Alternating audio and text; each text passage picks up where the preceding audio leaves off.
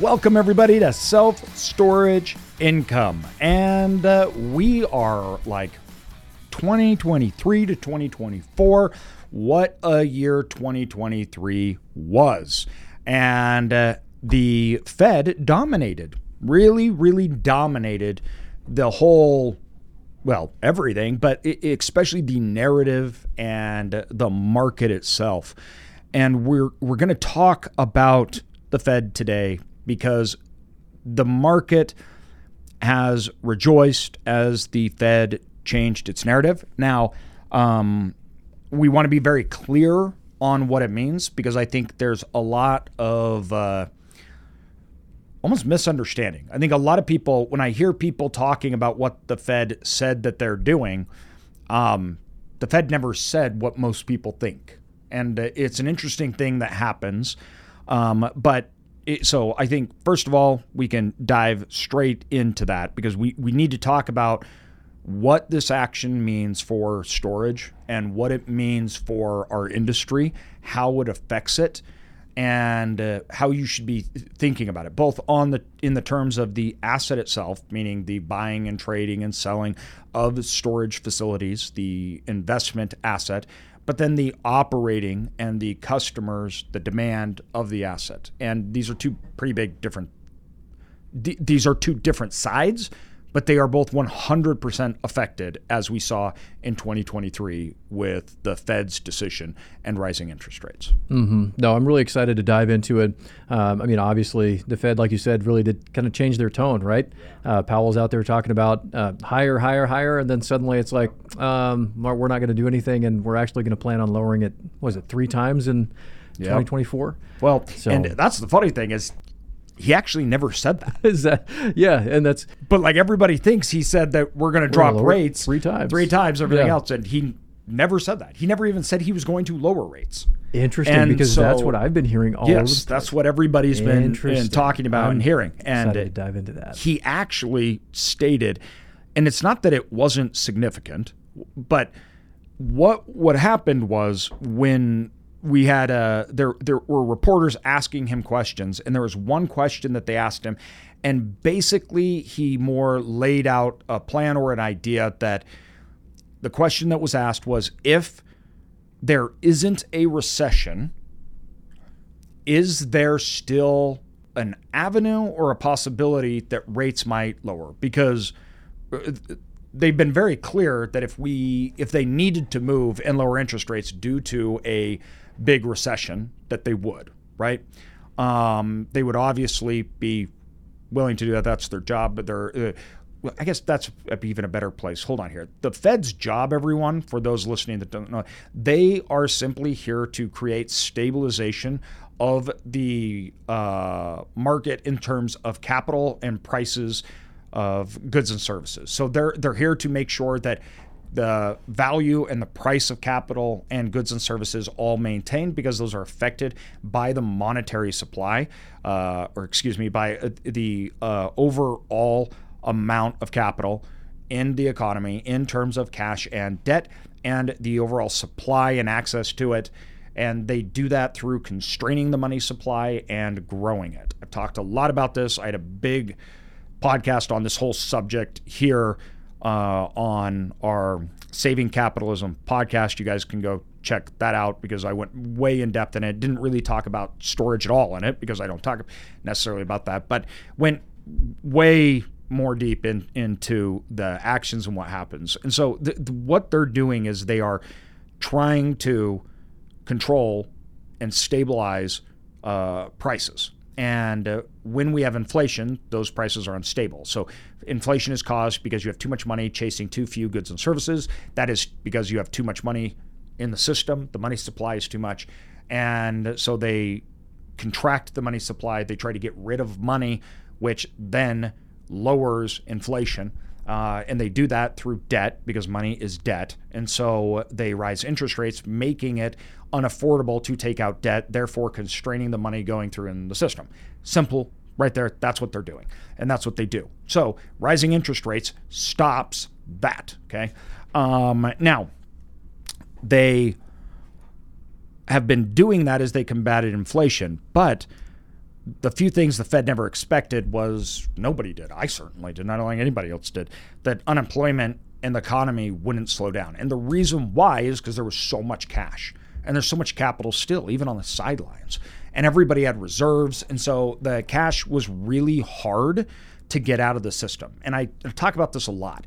It's really easy to put $4 trillion into the economy, right? That's really actually simple. Mm-hmm. It is really hard to get it out. Yeah. And you don't. You don't.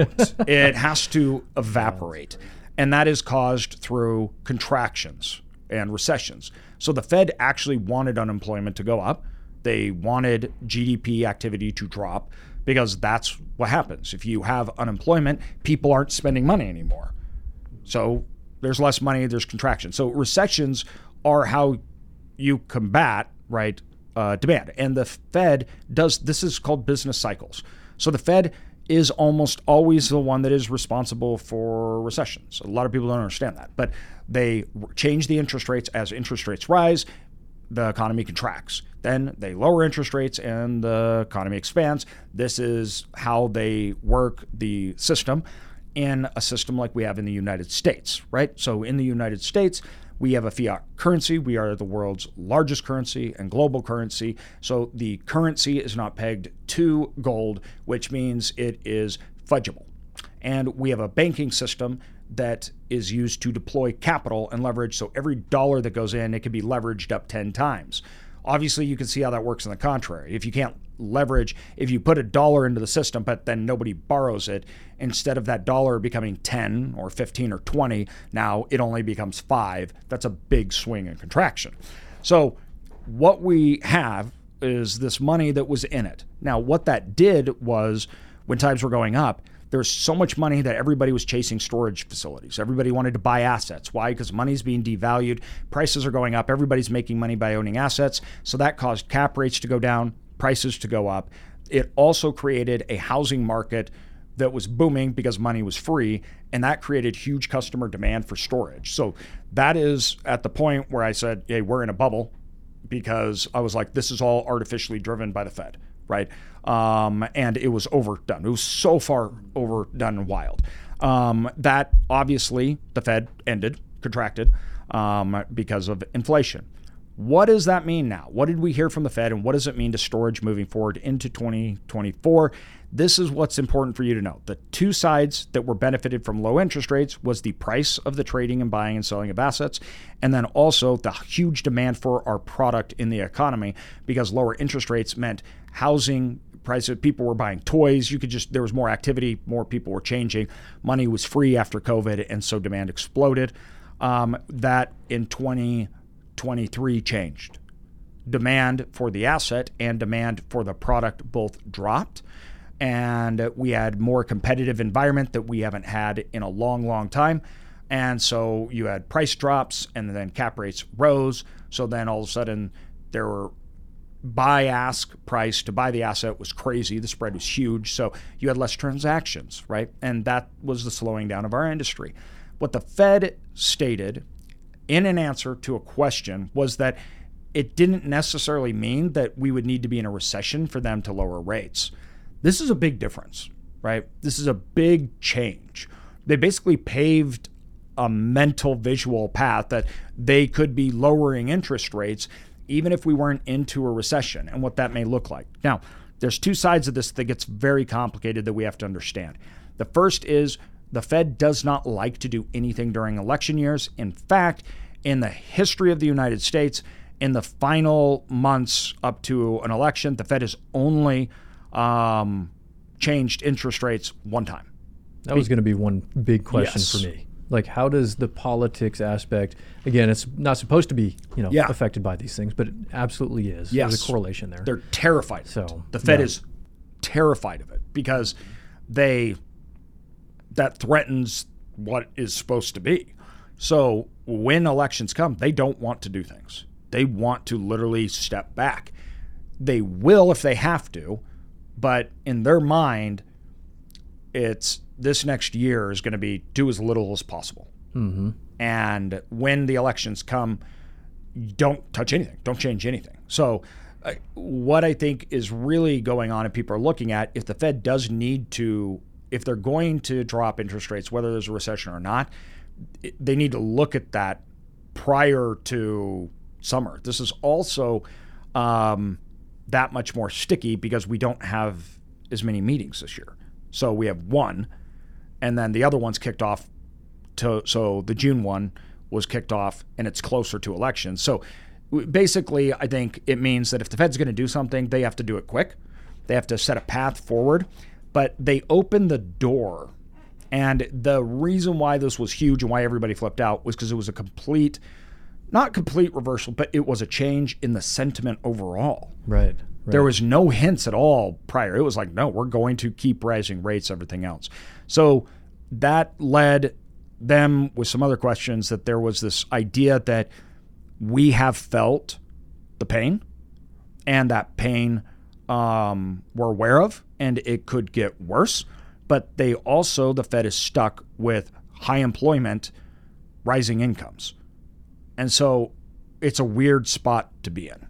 Um, now, the map forward and what it looks like, I actually do believe they will lower interest rates, but I don't believe it'll be dramatic. And this is what the Fed, I believe, is doing. So instead, they have two tools. First of all, the Fed has the cost of money, interest rates. The second tool that they have is their balance sheet. And what we've seen is that the Fed loaded up their balance sheet, and now instead of necessarily even dropping rates, the big thing they changed was they're reducing the balance sheet.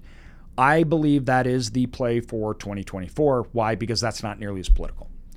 So, interest rates are a very visceral thing. We can see it, you can feel it, it hits Main Street.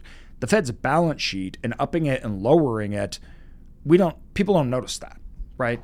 And so I, I believe that they're going to be doing a balance sheet play way more than interest rates, but I do believe they will start to lower interest rates. I am very nervous about it and the reason why I'm nervous about it is this the Fed doesn't need to do anything to change markets, they can literally do it with their words. And the reaction that we saw after they did that, markets exploded. Oh, I'm sure. And that scares me because the Fed may look at that and go, yeah, we're not doing that. We're not going to rise interest rates. Because the mere thought of us doing it and mapping out maybe what may be a plan or anything, the markets just erupted. Everything went up and uh, they may go we, the market we can't do it if we lower interest rates this is going to be a free for all and then we're going to have to increase interest rates to stop it again because the, their biggest fear is this price instability of uh, goods and services right you saw what happened prior to paul volcker uh, with carter when they they got inflation to kind of come down then they eased monetary policy and then it erupted back and it was even worse and Paul Volcker had to basically destroy the economy to get it under control. It was it got that bad. That is what they don't want. So if they think that doing that would all of a sudden create a burst of demand and push us back into inflation, they won't. They'll keep it going down. So it makes me nervous that the market and how heated it got. Now, what does this all mean for storage and us? The first is, like I said, the idea of it alone. So if we do get interest rates that start to lower, which I believe they will, it'll be very small. Um, but the market alone lowered interest rates. Mm-hmm. So just the thought of it and everything, right? Then all of a sudden the market reacted and interest rates dropped. So if they start that, we could actually see a bigger drop in interest rates, not because the Fed said it, but because the market changed its overall view on the pricing of bonds and everything else. And then you don't need as much interest to buy it. So interest rates drop and the market eases on the cost of capital. And I think we'll see more of that. So we could see a uh, more significant change, but it's not going to be huge. They, and I think this is the point. High interest rates will remain through next year. Yeah. And as far as historical goes, it's important to remember that people say we want to get back to normal. Well, normal is nothing like we've ever seen over the last decade and a half. Like we never lived in an environment of, you know, the Fed particularly. I mean, if you're watching on YouTube, you can even see the chart that we have here uh, behind Connor. But you can see, historically speaking, that prior to the early 2000s, we basically never had the federal funds target rates at below four. It happened briefly and just below four only a couple times. Now, you need to remember that the Fed was basically at zero after 2008. So that is an astronomical difference from the historical norm. And in the last 15 real years, outside 2023, uh, we only had a brief time before 2020 that their target rate even got above 2%. That means that we have been at levels that we've never seen anything, not even that we've never seen. We've never seen anything remotely close to it. So the question then becomes that really needs to understand if you're investing, if you're buying, what is normal? And I would argue to say that the federal fund target rate below 2% is not only not normal, but it may not even be sustainable. Are you a new self storage investor and want to know what that facility is worth, what the risk is, how to underwrite it? Well, that's exactly what we do in a feasibility study. A feasibility study, we actually look at the market for you. We look at the finances, the underwriting, we show you where the upside is, the downside, and all the risk. That is actually what you can provide to banks to get capital and investors. It's a big worksheet which most banks actually require. So if you want to know what a storage facility is worth that you're looking at, come to us, follow the link in the show notes, and we will tell you. One of the best ways to optimize management and to increase the value of your self storage facility is through property management. And that means you're going to need really good property management software. That's where Tenant Inc. comes in. These guys have a huge amount of tools at your fingertips that you guys can deploy to extract the maximum amount of value at your storage facility. Again, this is Tenant Inc. Be sure to check them out. They're all things property management. It's truly your one stop shop. Check them out. Link is in the show notes. And I think that the Fed, although the cost of debt, they want lower interest rates due to the cost of debt, particularly for the government. But you also have to remember that they lose their tools. So if you have interest rates that are low, meaning zero, and you go into a recession, the Fed has lost its major weapon against that all of a sudden, what do you do? Right? It's a very scary spot to be in.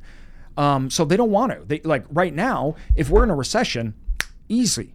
Where you take it from you could drop interest rates in half. It'll immediately spur the economy, right? Mm-hmm. They have tools that they can use. So I, I, I think that we do need to readjust our expectations.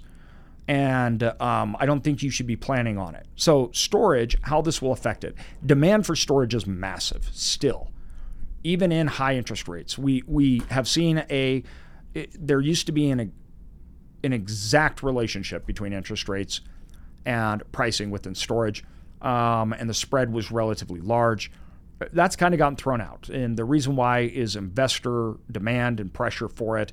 So um, those spreads are kind of wacko right now, and uh, I think that anything that gives an opportunity for people to be competitive and buy storage, they will take lower interest rates, prices on storage will return, um, which will then return buyers to the market.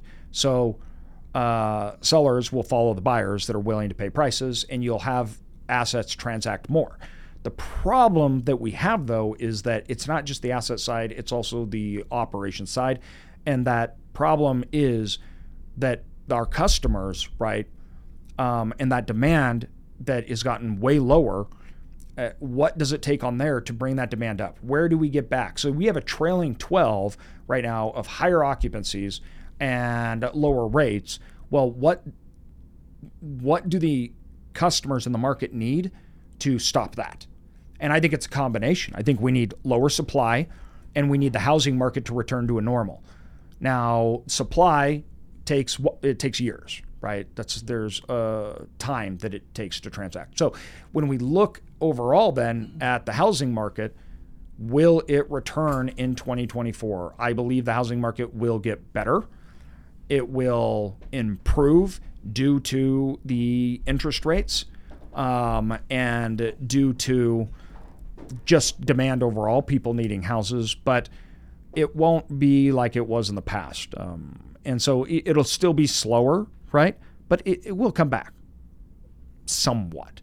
But I think so. And I think people are going to have a healthy level, I guess you could say, of, of FOMO. They'll see rates go down and say, okay, now's the time. got to jump in. hmm I think we'll see a lot of that for sure, both on the buy side, uh, in the trading of assets side, and then also you know on more of the consumer side in, in housing and in, Yes. in moving and those things. But like you said, uh, especially like we've seen in our area specifically, that whole supply demand Oh, situation man, that's like crazy. We really haven't seen a huge drop No. in values. I mean, No. values are still really high. And we were one of the most overvalued markets in the entire United States, and we have not seen a correction. Yeah, that was wild. So it'll be interesting to see how it plays out. And then, too, when you were talking, one of the questions, I don't know if, because like you said, there's a very real effect of the Fed just says something and then there's a reaction. Like they don't even have to make a decision.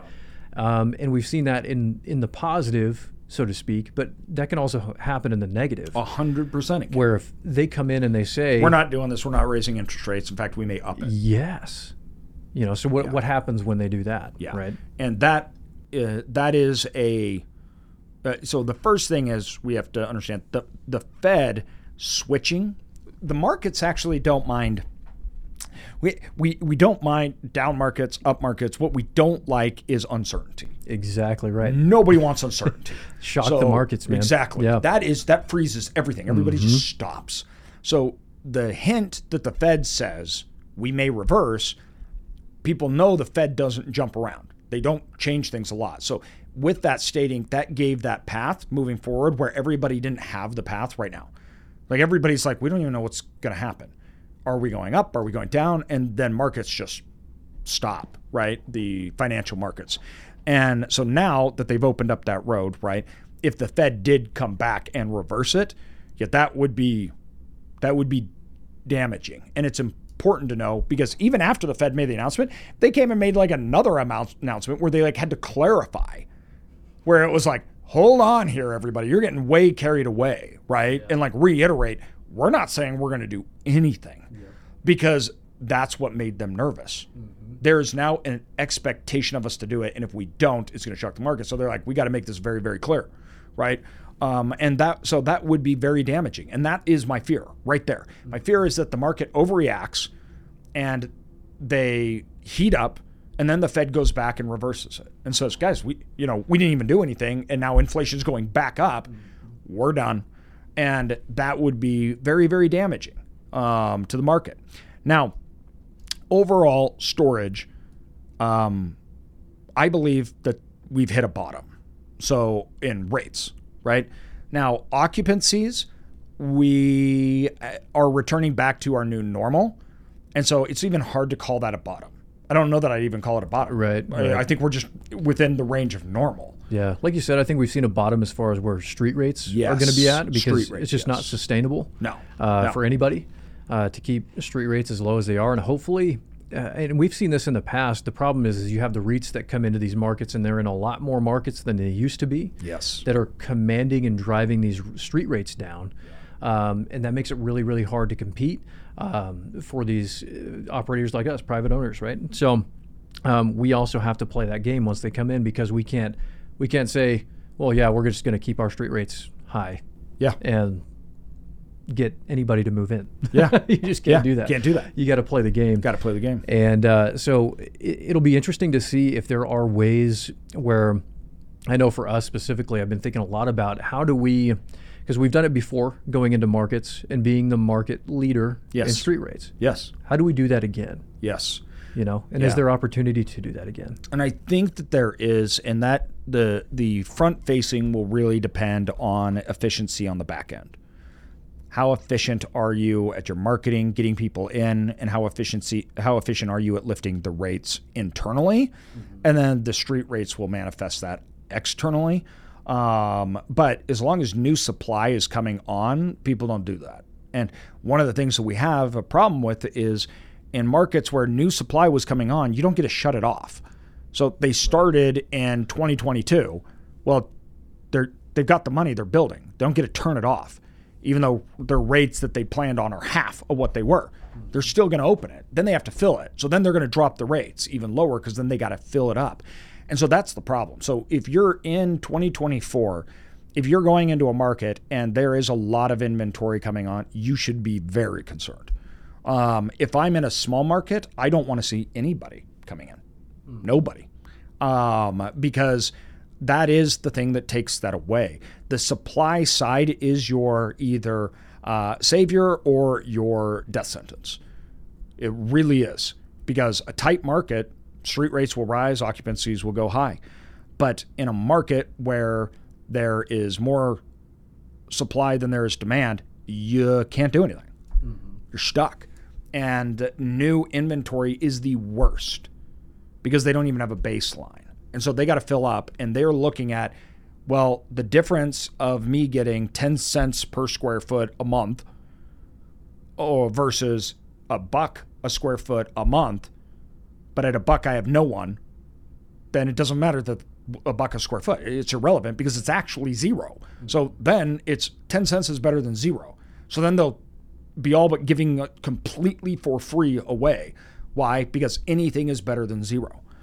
And that's the game that they play until they fill up. So that's why the new supply is so scary and damaging. And uh, you're dealing with people that had high cost. Now their debt cost is high. Mm. And so they have to fill up to pay debt at any cost, right? It's just and so they get very desperate and they start doing things like that. That's that's the concern. And new supply is still coming on, and it's coming on actually a lot in some areas. Mm-hmm. And I I think that people are trying to justify things, and the supply came into markets where it shouldn't have been coming into. Right. It was already overdone. The rates were all occupancies were already dropping. And uh, basically, people just don't know how to underwrite storage and storage markets. Yeah, and like you said, so much of that played into that artificial, uh, that artificial supply demand increase in just in, in the overall value of the asset Yep. class. I mean, They believed it was reality. Yep, that's, I think that was a huge issue, and we saw uh, you know a lot of these developments you know fall out or go under. But like you said, there's still a lot of those that the capital secure, they're moving forward, they're doing it, and regardless, I mean they they have to do it. They have to do it. Um, I mean even They, know, they don't get to turn it off. no no It's already been paid for. It's already done. And so it's, you know, they're they're stuck, and you got to be really really careful in those markets. Um, Well, and two, if you need to, if you need to figure out what the supply and demand looks like in your market, use those tools like Radius Plus. We use Veritech stuff as well. It's software. You go in, look at rates, manage Yes. rates, all those things. Store local, all of those, um, and also feasibility just studies are yeah. musts. Yep. Everybody feasibility like, studies. don't- all the way. all the way. You look at multiple people. If you want, follow the link below. We do that. Your bank's going to require it. You need to do that for investors. It, it's like, I mean, it's it's an absolute must. You've got to have a third party analyze it. I, I see that so many people they're building, and we'll literally tell them like, did you know they're building across the street a hundred thousand square feet of storage, mm-hmm. and they had no clue. No idea. And it was literally you can throw a rock at it from your site. Yeah. No, we had in at one of our locations, we had like half a million square feet of storage planned, uh, like right across the right street across the streets. from one another. Yeah. Our existing facility. Uh, we ended up writing and contacting the facility, uh, the, the city, telling them what a horrible decision it would be if they approved those kinds of things. It, It, would push the It was the- insane. and to give you guys an idea of the fact, it, it would push it up to like 94 um, square feet per capita, it meaning was there was more crazy. storage doors by far than there were even homes or house doors. Yeah. Wild. No, Like, it was totally bonkers. But and, and they had no clue. Yeah. The storage people had no idea. And no idea. Like, well, and the development that was actually happening on the other side of the road next to our facility ended up only building like a sliver of the facility that they Yeah. were going to build Yeah. due to all the artificial yep. fluctuations. And they couldn't happened. fill up. They couldn't, Couldn't even hire a manager. The No. owner had to do Nothing. things because he couldn't even pay a manager because they couldn't even fill up. Dude, it's a big deal for sure, and that was in one of the most supplied, oversupplied areas in the country. Yeah, uh, and they were putting Idaho. on multiple more. Yeah. Um, it- So and talk to the cities. talk to the cities. Talk to the cities. Yes. Use Contact softwares, them. feasibility studies. Yes. Ask them what's being Mm-hmm. planned. And once again, guys, the big market overall is the environment we play in, but we execute on the micro. And it doesn't matter what like we don't I don't look at 2024 and say the Fed's going to do that, that means I'm going to do this. No. No, no, no. The Fed's we're still buying, we're still doing, right? What it does change though is okay, we need to be very careful about this, this, and this and protect because we understand the dangers, right, that are out there. And so it it may change some of the ways that we're moving towards the goal and how we're going, but it doesn't change what we're doing. Mm-hmm. And uh, that's a really important thing because we don't we're not planning on the market. Now, if you would do that, most people, and this is the frustrating part, most people got into storage and it was just like, oh yeah, the market makes you rich. We'll buy a storage facility, they're great, they're awesome, and it goes up. And it's like, that's not how it works. Storage is micro, people, mm-hmm. like super micro. It's how are you operating it? Who's in that three uh, three mile radius? It's a freaking business. It's, it's not some real estate asset you just buy and it just does better. Right. And the people that treated it like that were the people that got in trouble, but nobody else was that uh, that stuck to fundamentals, operating everything else, and you'll avoid those problems. So it's frustrating to me because it's actually easy to avoid. These aren't huge things. Now, obviously, once you're doing something, you can't stop other people from coming in and everything. But before you go into it, you can really see these things and plan them out. And so you you do need to be careful, but also you also need to remember that this is a new normal. So if if you're like I'm not going to get into it until it either goes back or when I, you're not you, you shouldn't be in it. You mm-hmm. should not be in it if you need the conditions that were not only artificial but they were crazy to play in this game. Because there's never a guarantee that those conditions will last and they weren't real to begin with. And if that is how you're going to be in it, you will end up in a time even when it's good, when it's bad, and you won't know what to do. Um, and you shouldn't be doing that, right? Uh, so uh, you guys need to dive in deep, look out for it. In 2024, these things aren't going to change massively. Will they change? Yes. Um, it is going to be a crazy year, everybody. I cannot express that more. Uh, the noise is going to be wild, and don't confuse noise with signals. Okay. Um, so the signal and the noise as a really, really important concept. And 2024 is going to be so much noise, it will paralyze you. This is going to be one of the most contentious, wildest times probably in America's history, um, with one of the craziest elections ever going on. And a lot of people will think that that noise is signals about fundamentals and investing stuff, and it's not. Mm-hmm. And so you need to, 24, look past the noise and understand what's actually the signal. And that's what we're doing and looking out for. So when you go into next year, we're looking at fundamentals, we're looking at individual marketplaces. Now, I am avoiding areas that I think, as we found in past, that are sensitive to these political times. I'm not investing in areas that is prone to riots, that are prone to all of these other problems because these markets are just tend to be unstable. Yeah, right? Business friendly. Yes. We want business friendly. We want governments that are in control. We want governments that are going to stand up, local governments that are not going to put up with shenanigans, that are stable, that people are have cohesive understanding of who they are, what they stand for, the market, their neighbors, their we don't want instability because that can lead to market problems. Nobody wants to move into an area that has riots that will affect your occupancy. And we look at these things, right? But that is the signal on a micro level, not overall. That doesn't mean, oh, we're not going to buy because we're worried about some political thing. No, but am I walking into this going, yeah, we should really get a this facility in this area in Chicago right. or L.A. right or some? No, absolutely well, again, not. It's all the fundamentals. I mean, we've seen mass exodus in population from those areas. Again, you're just going back to the fundamental of seeing population yeah. growth or decline.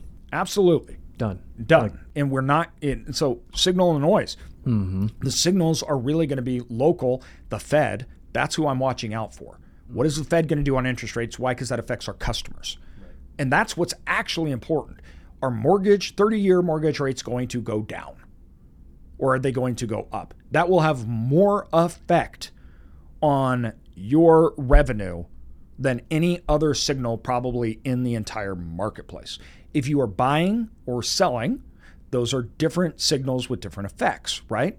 Now, the great thing though about buying and selling is there's things that you can do to change things. Like I can do off market deals, I can do seller finance deals, I can do creative financing, right? I can hedge against that. I can't hedge if our customers don't need our product. Right. I can't, there's nothing I can do about that. I can't hedge if we just have too much supply. I, can't change that. Yeah, nothing you can do. So that's where remember that you need to not only be aware of the signal and what it means, but prioritizing it as well. So um, 2024 is our transition year. We are moving into an entire new market cycle, and um, it is going to peak out right? I believe storage has bottomed out on street rates, everything else. We are probably going to buy at least minimum twice as much as we did this year. Um, that's like minimum for me. We will be buying, and we're going to be buying a lot. We will be strategically developing and completing developments. And the areas that we are in, none of that's changed. Mm-hmm. And it won't. The fundamentals are great. We're long term investors. Um, and uh, as long as you have your buy box and it's sound and your investment strategy and thesis is focused on local inputs, micro inputs, right, you can execute and you'll be good. Mm. And so, signal on the noise, people, going into 2024. Don't expect the Fed to save you. Don't expect the Fed to start slashing interest rates. And unless, guys, we have a big recession, that's different, right? But as of now, the new normal, right? Um, the market is going to start to warm up and it's going to be weird because the Fed has now announced a change. So I do believe we will see easing on interest rates. Um, but we're also in a political year, so I don't believe there's going to be anything too crazy and dramatic. Uh, so overall, 2024, I believe there's going to be really good things about it lower interest rates, I think higher demand. I think we're going to have more projects that should have never been going out shutting down, which they should have, developments. And I believe we'll have, uh, we're easing more towards a rebalancing of supply and demand. And in that leads lots of opportunity because after, guys, 2024, I strongly believe it is just up, up, and away. Like mm-hmm. I, 25, 26 are, are going to be gangbusters. We will have con- very constrained supply uh, higher interest rates, people won't be developing, and that has a tail, right? That means that 25, 6, and 7 is the three year tail to it. So you're going to have markets that are undersupplied. We'll have new monetary policy for new actions in this next coming decade plus. So there'll be stability, clarity in the markets, right? So tw- that means, though, that 2024 is the time we have to move. We have to take action because by the time 25, 26, 27 come, prices have already reflected it's gone. So I'm hungry is an understatement for 2024. Mm-hmm. I'm likewise bullish on buying. I'm bullish on opportunity, right? But I'm not bullish where I just think that the problems are going to go away and good. In fact, that would be bad because if that happens, I'm not going to get deals. Right. And I know that that's going to happen. And, and I think it's going to happen once again, elections are done. We move into 25, 26, 27. Um, and I still think that 24 offers offers great opportunities that we need to capitalize on. Absolutely. No, I think it's a good it's a good outlook and, and layout. And one of the things I would add to the, the the noise and the signals, have those conversations with the people on your team. Talk to your internal teams, your external teams, and partners. Make sure that they understand that difference as well, yes. um, because that's really key. Uh, you're going to need teams of people to help execute on these things and clarity. And clarity. They need clarity. Provide that to them. Hundred percent. Couldn't agree more. All right, everybody. Hope this helps. Thanks. See you next time.